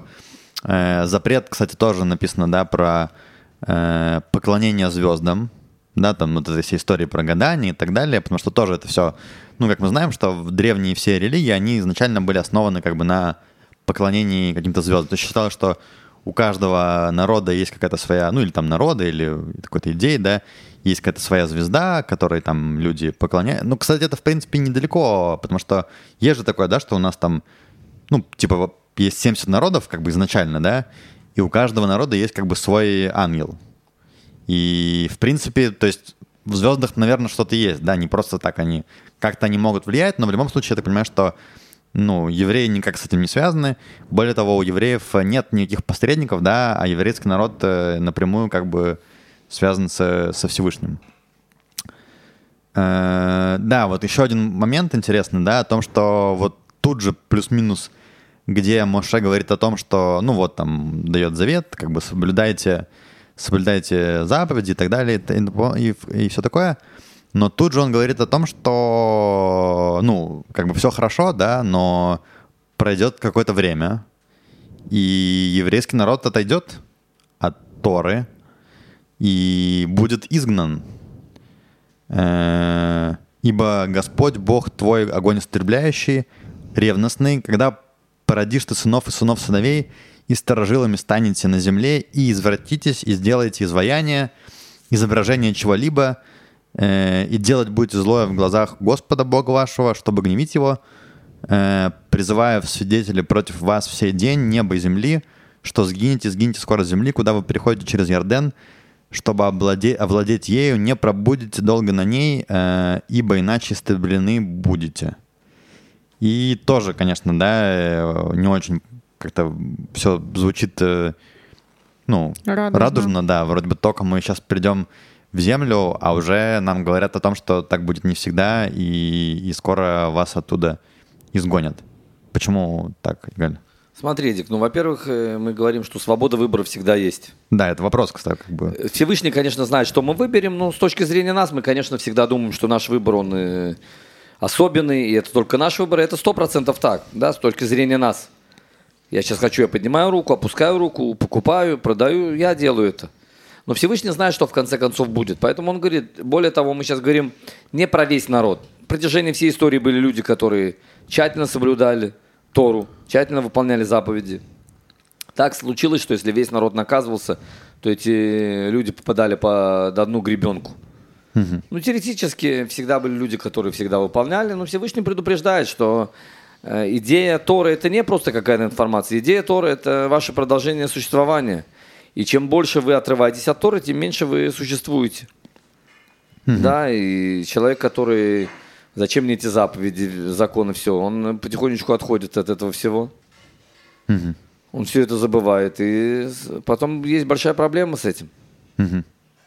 Он перестает быть как народ, и потом получаются все эти гонения, казни и так далее, которые посылают Всевышний. Угу. Ну, конечно, это... Хорошо, что мы все-таки вернулись снова после всего этого в землю Израиля. Так, ну, может быть, я бы еще несколько вещей про... Да, у нас тут дается дальше десять заповедей. Снова повторяются. Но еще несколько вещей, которые я бы хотел сказать, которые тоже я там вот услышал, да, что... Ну, вот это вот Синайское откровение, да, в чем его такое особое значение, да, это в том, что... Э, вообще вопрос, как бы, да, ну, был выход из Египта. Э, ну, событие, в котором было полно чудес, да, там, десять казней и так далее. Казалось бы, зачем вообще э, нужно... Синайское откровение, зачем нужна была там вся эта история, да, и что вообще там произошло. Э-э- ну, то есть чудо чудом, да, говорят, но чудо — это вещь всегда, которую можно оспорить, да, чудо всегда можно как-то объяснить, даже если там, да, при всем как бы желании все равно можно объяснить, можно придумать, когда пройдет много времени, да, после чуда может остаться какое-то сомнение, если не сразу, да, то там через какое-то время, да, те, кто видел, может быть, еще не будут сомневаться, да, а те, кто будут сильно позже, уже у них может возникнуть сомнение. Тут же было, я так понимаю, что было пророчество у всего, всего народа, то есть там хотя бы на чуть-чуть, но каждый человек, вот кто участвовал, да, в этом Синайском откровении, он, у него был пророческий дар. И про пророчество там тоже интересно объясняется, что, э, ну, то есть человек может, э, как человек вообще может что-то узнавать, что-то познавать, да, есть органы чувств, а, ну, там, я, допустим, что-то трогаю, да, и я понимаю, что это там холодное, горячее, твердое, мягкое, да, э, а есть разум, который может зайти чуть-чуть дальше, чем органы чувств, например, я не могу почувствовать, что там в той комнате находится, да, но у меня есть разум, я знаю, что мы записываем э, подкаст в домашней студии Макса, да, поэтому я с помощью разума могу понять, что находится в той комнате, даже если я этого не вижу, не слышу, не чувствую. Э, при этом, ну, чувства, это, ну, как бы эти сенсорные наши эти штуки, они меньше склонны к ошибкам, да, то есть если я что-то чувствую, там, я точно знаю, могут быть ошибки, опять же, на уровне разума, да, но сенсорика, она более, там меньше может быть ошибок, да, с разумом он больше может дать, но как бы могут быть ошибки. Так вот, пророчество — это что-то, я так понимаю, что берет в себя качество и одного, и другого, но при этом там не может быть ошибок, да, то есть, с одной стороны, через пророчество э, человеку дано видеть то, что он как бы не может э, потрогать, почувствовать, да, и при этом как бы там не может быть никакой ошибки. То есть через пророчество человеку дано э, узнать то, что скрыто. То есть э, человек напрямую видит э, суть вещей так, как она есть, да, без там каких-то своих э, там, помыслов, домыслов, переживаний, да, то есть он видит мир, э, эту структуру мира такой, как она есть, и это то, что произошло на горе Синай, и это как бы то, что, ну, когда мы говорим, что вот там ве- вера в Бога, это не совсем то, что было там, здесь мы говорим именно не про веру, а про знание. То есть, да, то есть был весь народ, он напрямую видел, да, откровение, он видел, ну, он не видел, он, вернее, слышал, да, Всевышнего. Тоже, кстати, вопрос интересный, почему, ну, вроде бы мы говорим, что Всевышний, он нематериален, да, но они же как бы слышали, то есть звук. Но тоже там не все так было просто. Во-первых, не было эха у этого звука, да, Почему не было эхо? Потому что этот голос, как бы, от чего эхо появляется? Да, эхо появляется, когда, ну, от чего-то, от, от, то есть звуковые волны, они от, отталкиваются от какой-то поверхности, возникает эхо. А этот голос, да, он был, он, не, он, он, он как бы сквозь все проходил, он как бы проходил сквозь тела и сквозь наши сердца и распро- распространялся повсюду. Он был еще как бы непрерывным, да, то есть... Да, еще, на одном дыхании. На одном дыхании, да, и еще тоже там есть такое, такое мнение, я читал в комментариях, что как будто бы одновременно на всех языках мира это все слышалось. То есть там много было своих там этих моментов, да, и, и получается, что суть именно не в какой-то вере, да, именно в знании, то, что видели, то, что знали тогда, знал тогда весь народ, да, и то есть поколе- через поколение до нас передаются именно знания, то, что видел весь народ, они передают эти знания нам. И то есть нужно было вот это вот синайское откровение, да, чтобы не просто знать про какие-то чудеса, которые могут забыться или могут как-то измениться, или может измениться время, и по-другому можно их воспринимать, да. А есть именно знание, которое весь народ знал и участвовал, и может передать дальше. И на этом знании, как бы, да, Моше Рабейну говорит о том, что на этом знании мы должны строить э, свои, как бы, ценности, да, потому что э, то, что управляет человеком, это, как бы, ну, ценности. И зная, что есть Всевышний, да, зная, в чем суть э, этого мира, кто, кто его создатель, э, говорит э, Моше, как, как мы должны, как бы, выстраивать э, наши поступки. И э, сегодня мы, э, интересно, да, что сегодня через соблюдение заповедей и через молитву мы, как бы, тоже можем поучаствовать в этом, э, в этой связи со Всевышним. То есть... Э, казалось бы, да, вот вначале нужно, там, я поверю в Бога, а потом я начну соблюдать там какие-то заповеди и все остальное, да. То здесь как бы немножко другой порядок. То есть через соблюдение, да, и через вот... Э, да. Даже тех вещей, которые ты кажется, что непонятны или вот зачем, да, но через соблюдение вначале ты приближаешься и как бы участвуешь в этом синайском откровении сам лично. Тоже было что-то про заповеди, я помню, а, вот как, к примеру, секреты семейной жизни у нас в иудаизме есть, вот соблюдать неду две недели, не прикасаться друг к другу и чуть-чуть а, отвыкнуть, а, скучать, и дальше а, отношения снова свежие, снова новые, снова вот а, возобновленные. А в отношениях а, с Всевышним нельзя делать такие перерывы, хоть иногда и бывает, что человек, вот, ну, про религиозного мы говорим, что он учит заповеди, и они ему уже не идут в сердце, и тяжело, чтобы они доходили до сердца, но продолжать, как нам говорят мудрецы, учить все равно необходимо их, потому что, да, придет тот момент, какая-то ситуация жизненная, когда эти заповеди из твоей там головы или какой-то верхней оболочки упадут на сердце, и именно в тот момент, когда это будет нужно, потому Потому что всякие жизненные перипетии, они заставляют человека чуть больше углубиться в себя, чуть больше подумать и все такое. То есть здесь со Всевышним нельзя делать перерыв, как с женой, там, с мужем, вот, никаких перерывов в изучении, потому что это так не работает. Это работает по-другому. Даже если тебе кажется, что они не доходят до сердца, то да, придет момент, и эти все знания у тебя дойдут до тут, до куда они должны дойти. Вот, но это то, что э, говорят э, религиозные. Но это интересно, да, что, видишь, да, суть в том, что мудрецы. Не то, чтобы вначале придет в сердце, а потом вот ты как бы начнешь, да, что именно через нач... да. начни, а потом как бы все придет. Ну, на сева не шма, да. э, типа да. такого. Еще интересный момент, вот то, что я начал говорить про то, что весь народ э, услышал, да.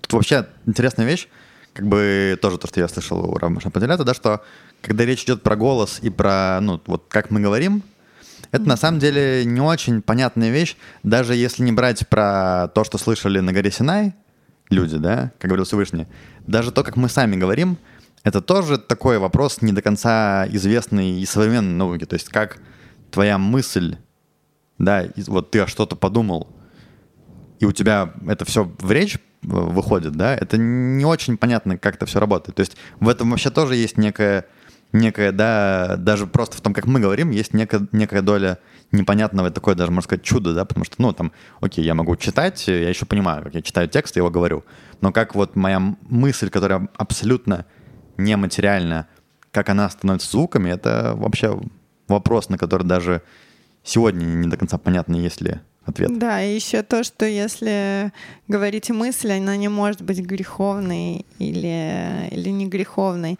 но если ты уже это облачаешь в действие или в слова, то там уже оно может быть или греховным, или не греховным, правильно? Да. То есть мысли, они еще мысли не оформленные, а дальше все, что из тебя выходит в поступках или в словах, это уже становится материальным, мне кажется, можно сказать даже так. Ну, ну что, двигаемся дальше? Да, давайте уж. Э, да, конечно, такая глава насыщенная, интересная. Э, в этой главе у нас вот как раз, да, что мы говорили, что у нас начинается повторение, да, и, и Моше повторяет те самые десять заповедей, которые были даны на горе Синай. Насколько я понимаю, что часть, по-моему, заповедей, они в таком же виде даны, а часть немножко там что-то изменено, да, Галь? Ну, в основном идея вся та же, конечно, та, да, да, но, к примеру, в субботу насчет шаббата написано «шамор» в одном месте, «захор» в другом месте. Mm-hmm. Отсюда а, мы да. учим, что в субботу надо помнить. И то, и то делать. Да, то есть воздерживаться от запретительных заповедей, не нарушать субботу, и помнить это, делать положительные заповеди, которые надо делать, там, кидуш, mm-hmm. молитвы и так далее и тому подобное. Что это тоже как будто было одно слово у Всевышнего, поэтому вначале нам сказали так, а потом угу. Моше повторил как чуть-чуть другим словом. Угу. Про субботу, кстати, вообще интересная вещь. То есть я тоже там слышал такую вещь, что э, то, что мы... Э, ну, вообще мы говорили же, да, что есть несколько вещей, как бы, почему вообще у нас суббота, да, это сотворение мира и выход из Египта. И если сотворение мира, как бы, вроде бы понятно, да, что вот там шесть дней Всевышний творил мир, а в седьмой отдыхал, то выход из Египта не очень понятно, может быть, на первый взгляд, потому что, ну, просто вспоминать про Египет, окей, да, ну, как-то связано с шаббатом. Э-э- такая вещь интересная, что все-таки, когда Всевышний сотворил мир, мы, конечно, это читаем в Торе, да, и все такое, но у нас нет э- свидетелей mm-hmm. тем событиям. То есть, э, ну, опять же, мы можем там своей головой, да, там, используя философию или на используя веру, разум. На веру. Не, не только на веру. Ну, во-первых, на веру, да, но мы говорим, что на самом деле иудаизм у нас не совсем это про веру, да, он больше про, про знания, да, и про факты. Вот как раз э, эта вещь тоже это показывает, да, что э, вера — это, конечно, хорошо, да, можно не только верой, можно даже философскими рассуждениями или там, не знаю, научными изучениями, как, например, там наш праотец Авраам, он же не просто верой, да, он как бы изучал мир mm-hmm. и пришел к тому, что есть Всевышний. Но все-таки этого недостаточно, да, и иудаизм, он как бы больше про факты, и поэтому ну, люди, которые видели чудеса, которые были при выходе из Египта, да, то есть настолько там это все было супер там против порядка вещей, то уже у них и не было вопросов, то есть было понятно, что да, то есть те, кто видел то, что было во время выхода из Египта, уже можно поверить и в то, что было при э, создании мира, то есть эти вещи, они на- напрямую связаны. Более того, э, тоже такую вещь там э, рассказывали, что э, был, э, ну, такая была история, да, известная, в принципе, в мире, да, что было вот это хазарское княжество, да, которое там хотело чуть ли не, там, ну, царь, и они решили, ты вообще знаешь, что история про, про хазаров, нет, которые решили иудаизм принять в какой-то момент? Нет. Ну, там был их царь, ему какой-то сон приснился, там что-то, не помню, про ангела или что-то еще. Он там хотел, искал, в какую веру пойти. Это как раз была такая эпоха, да, когда там это ислам был молодой религией, было христианство, он там выбирал, куда пойти. Одних позвал, других позвал, и в итоге позвал вот как раз, ну, еврея, да. И тот ему сразу начал рассказывать про выход, ну, типа, он говорит, в чем, как бы, суть, там, веры, да, он говорит, ну, вот выход из Египта, там, наш Господь вывел нас из Египта, он ему говорит, типа, что, почему, как, что ты мне там рассказываешь, да, про то, как вы, там, из одного какого-то государства вышли в другое, уже этих государств нету, что мне это вообще не интересно, видимо, я не к тому обратился, а потом он ему объяснил, да, что выход из Египта, он, как бы, напрямую связан с созданием мира, да, чудеса того, они как бы, то есть, что он им объяснил, что иудаизм это как бы, да, основан на фактах, да, на том, что видел весь народ и передал через поколение нам, грубо говоря, да, а не на том, что там как-то, где-то, когда-то было, кто, что никто не видел. Ну, там еще, по-моему, у Моше немножко есть э, такие упреки, что вот вы люди, которые видели вообще, имели пророческие дары и слышали Всевышнего, как же вы могли потом усомниться в этой земле, которую э, он вам даровал, э, в том, что она действительно подарок вам, и что вам надо туда заходить. То есть э, все равно чуть-чуть... Э, некий упрек а, звучит, продолжает быть, и говорит, и я не, смо- не смогу зайти вот из-за вас. И что уже говорить о других поколениях, если вы так себя ведете, которые видели, ну, вообще имели непосредственный контакт со Всевышним, что говорить про тех, кто уже его иметь-то не будет, как бы, вот. Так, так, так. Что у нас дальше? Ну, про заповеди, конечно, да, можно много говорить, и мы уже когда-то даже говорили. Mm-hmm. Э, но вообще-то у нас э, есть довольно важная вещь в этой недельной главе. Может быть, даже вообще там одна из центральных моментов, да. Mm-hmm. Это то, что в этой недельной главе у нас появляется вообще центральная идея, не знаю, молитва, может быть, можно так сказать, еврейского народа, которая, да, всегда э, во все времена использовалась. И она появляется именно здесь. Это вот то, что мы называем, да, Шма, Шма Исраэль. Правильно, Галь? Ты Шма Исраэль, опять же, это мы повторяем из... А, у нас уже было? Конечно, конечно. Сейчас мы... Весь текст? Шма Исраэль по Торе — это два куплета, угу. А про выход из Египта это уже добавили мудрецы. Угу. А. Да, теперь и... Что-то я уже забыл, что... Сейчас мы уже... Нам трудно что-то новое сказать. Мы говорим, что сейчас это все повторение. Я да. понял. Я просто думал, что это, видишь, вот все-таки правильно говорят, да, что Тору нужно постоянно повторять, да, да, чтобы, да. чтобы... Не, не, Шма Исраэль уже было, конечно, и сейчас мы mm-hmm. только повторяем. Mm-hmm. Сейчас э, еще раз э, говорим о, о том, что нужно было всегда людям... Моше говорит, что вы сейчас вступаете в землю, и поэтому Шма Исраэль — это еще раз напоминание еврейскому народу про Всевышнего и утром, и вечером, чтобы всегда было связано это со Всевышним. А почему именно, вот, ну не знаю, как ты считаешь, почему именно вот этот Шма стал такой важной частью и там, не знаю, это, ну это молитва или это не молитва? Это, сейчас это точно молитва, uh-huh. тогда это наставление Моше uh-huh. было, слушай, uh-huh. Израиль. Да. да. Э-э- мы говорим же, что вообще это первый раз, где мы это услышали, когда Яков собирает своих детей, они стоят около него перед тем, как он умирает, а, да. и у него ушел бра- божественный дар, и он спросил, может быть, тут есть нечи... не... нечестивцы, из-за этого у меня ушел божественный дар. Он хотел раскрыть, когда придет Машиах. И они сказали Шма Исраэль, Ашем Элокейну, Ашем Эхад. Все вместе сказали, mm-hmm. что слушай, Исраэль, да, ah. это их папа, Яков, что Бог наш, Бог один. Mm-hmm.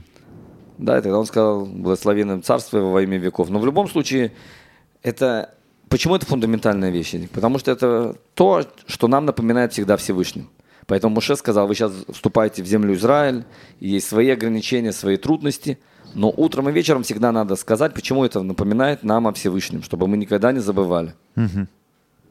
Да, это идея одна из принятия ярмат небес, что есть Всевышний, и это мы в Шма Исраэль постоянно-постоянно говорим. И, ну, тоже, там, говорят, что в момент опасности да, произносит... Да, еще раз, да, еще раз. И даже вот э, тоже там, э, ну там мы с Лидой, когда были во Франции, были в музее Шоа, и я так понимаю, что даже когда в самые такие там тяжелые моменты, когда на смерть шел еврейский народ, тоже они как бы произносили э, эти слова. Э, ну что, у нас остается еще, да, в конце нам э, говорит тоже Моше о том, что когда войдете вы на землю, то, ну, там будут другие народы. И надо их изгнать. Надо их изгнать. Что, я так понимаю, в итоге не до конца сделали. Смотри, Эдик, во-первых, семь народов символизируют семь отрицательных качеств. Есть со стороны святости, это, как мы говорили, хесед, гвура, тиферет, доброта, строгость, uh-huh. да, великолепие. И есть эти качества, которые обладают... Есть доброта, которая не нужна, да, дать маленькому ребенку нож острый.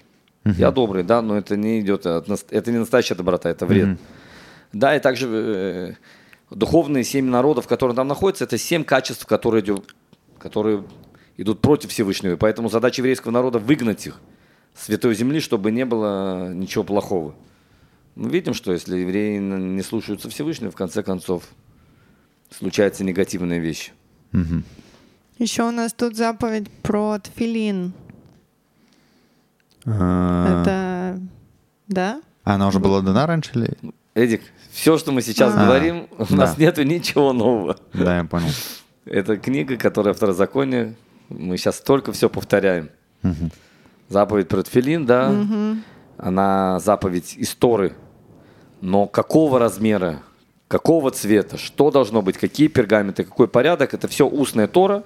Что для нас это нету различия, потому что и то, и то Всевышний дал Моше рабейну на горе Синай, это он дал, и это можно было записать, это он дал, это нельзя было записать. Поэтому люди, которые не верят в, в устную Тору, непонятно, как они одевают тфилин, какой он формы, и что они делают с этим.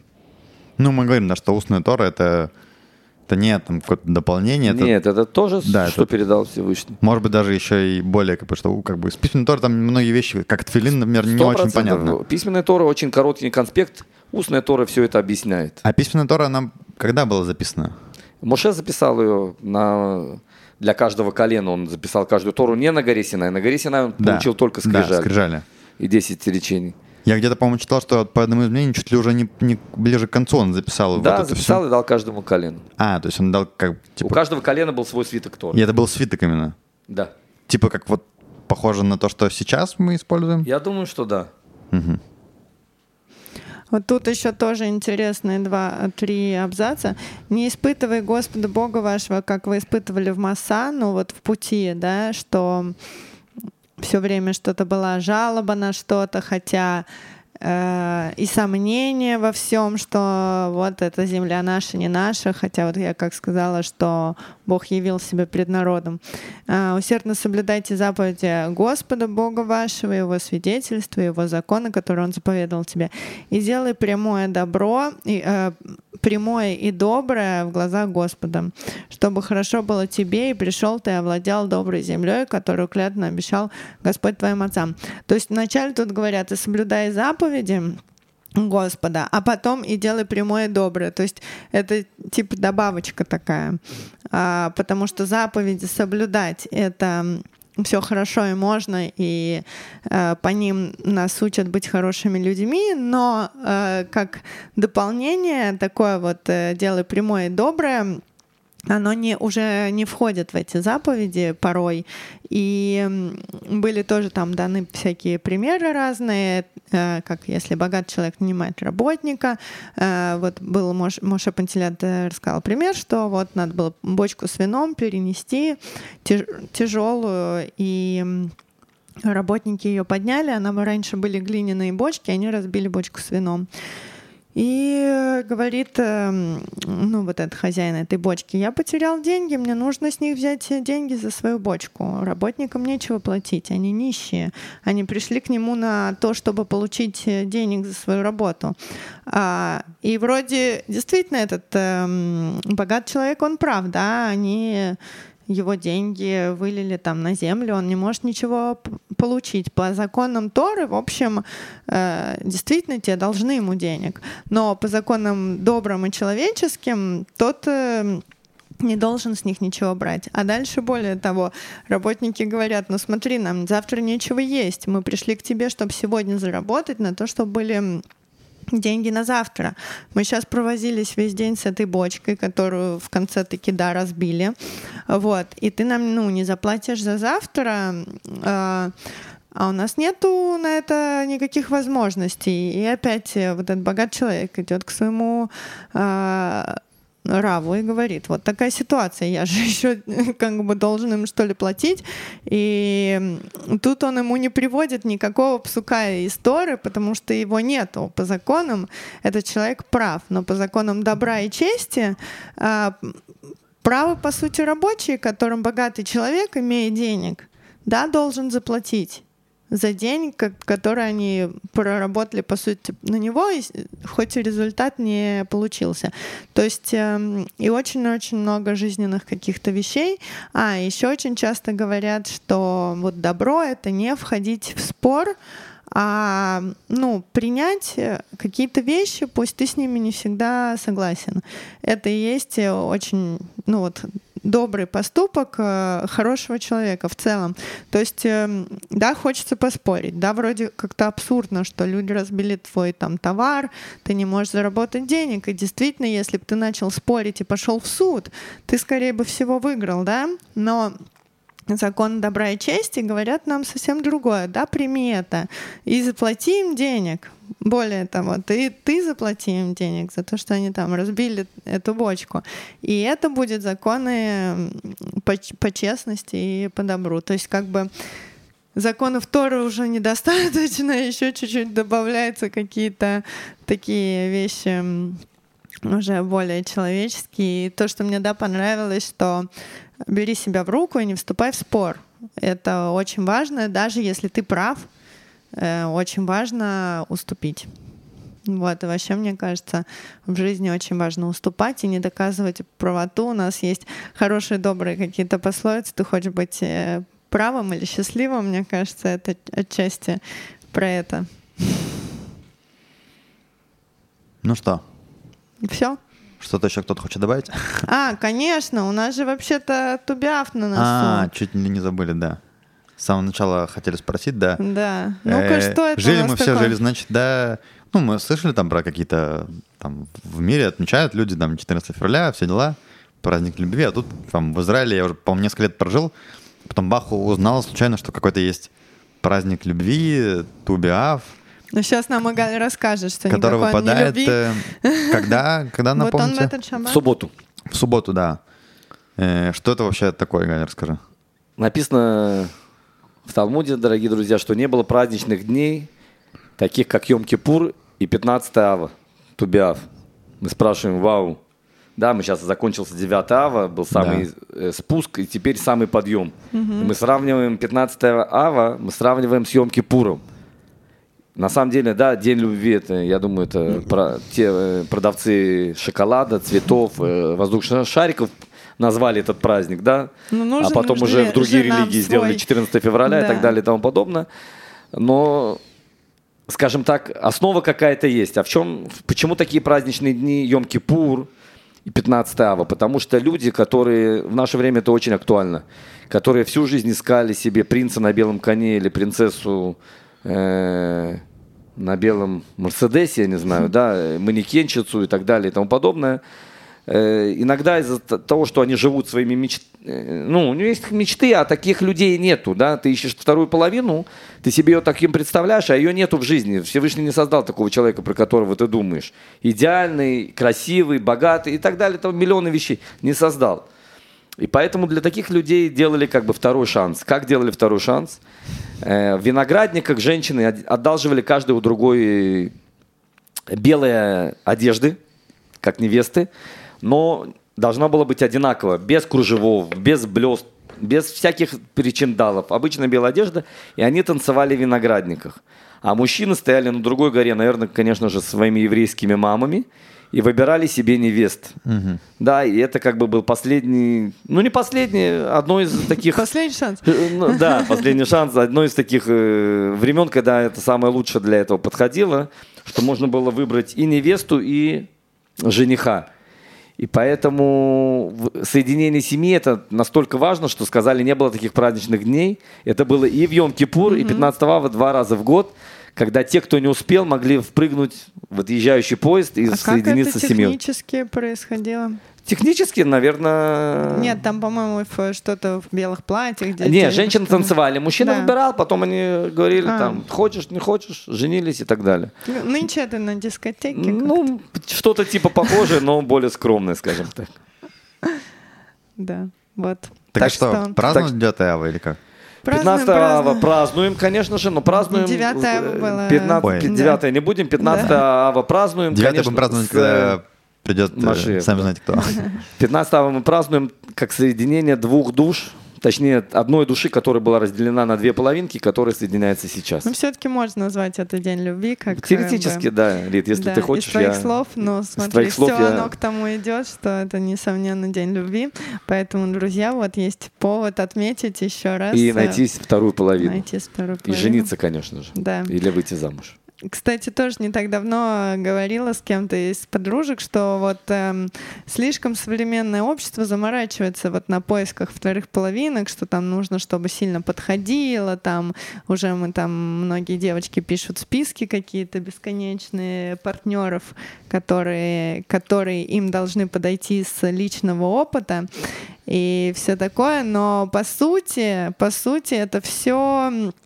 Вопрос личного желания. Готов ли ты идти на те же уступки? Готов ли ты э, трудиться и делать там человека каждый день счастливым? И это все вопрос к тебе. То есть э, там, по сути, нужно, чтобы доброе сердце у человека было, и он тебя физически не сильно раздражал.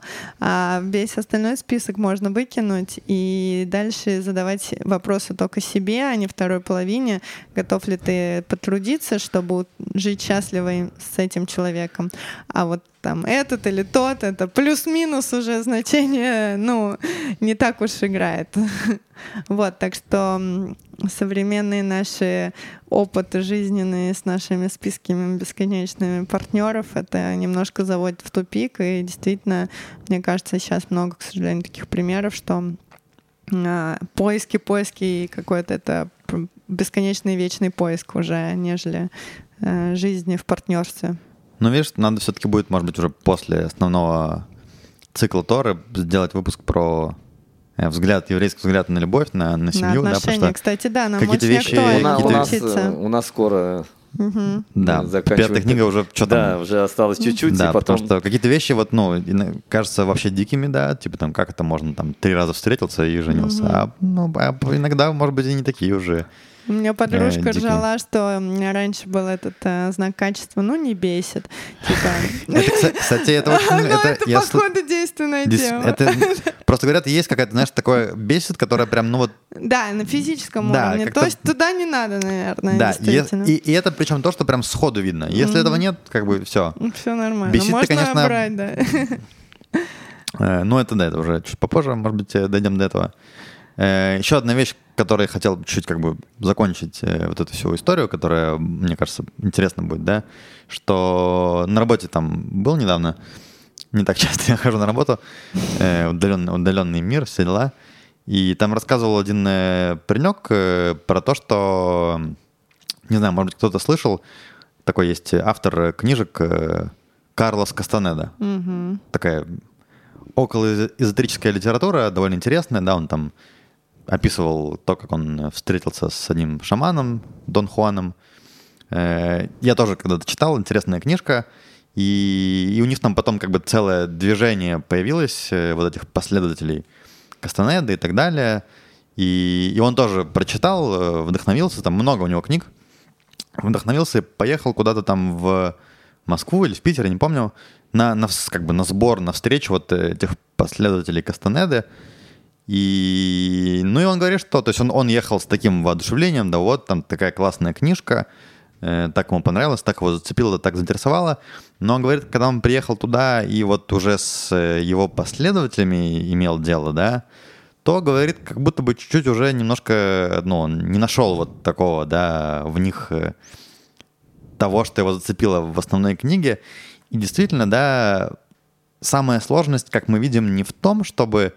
То есть там можно, да, увидеть, там, узнать, как-то дойти до каких-то идей, да, мы часто видим, что там великие люди приходят к классным там идеям из лучших побуждений, да, и, и все такое. Самое сложное, как это передать дальше, так как идеи, к которым ты пришел, передать их дальше, и, и мы видим как бы целая книга, да, у нас, которую мы уже заканчиваем, э, в которой очень много событий, которые, ну, то есть выходят за рамки нормального мира, да, которые там цепочка одно за другим, одно за другим сложилась, да, во что-то такое, что дошло аж с тех времен, через тысячи лет до нас. Ну, наверное, все-таки как-то что-то, что-то в этом есть. есть. И не просто так это все. Э, спасибо большое, дорогие друзья. Большое спасибо нашим э, подписчикам на Патреоне. Да, это вообще надо вначале, наверное, говорить, да? Э, но у нас же все, все дослушивают как бы, да, до конца, поэтому, наверное, не так важно. Да, огромное спасибо нашим слушателям тоже. Всем большое спасибо э, за то, что вообще у нас этот подкаст продолжается. Если бы не вы, наверное, мы так далеко бы не зашли. Э, а мы продолжаем. Э, скоро уже будем заканчивать. Сколько у нас там осталось?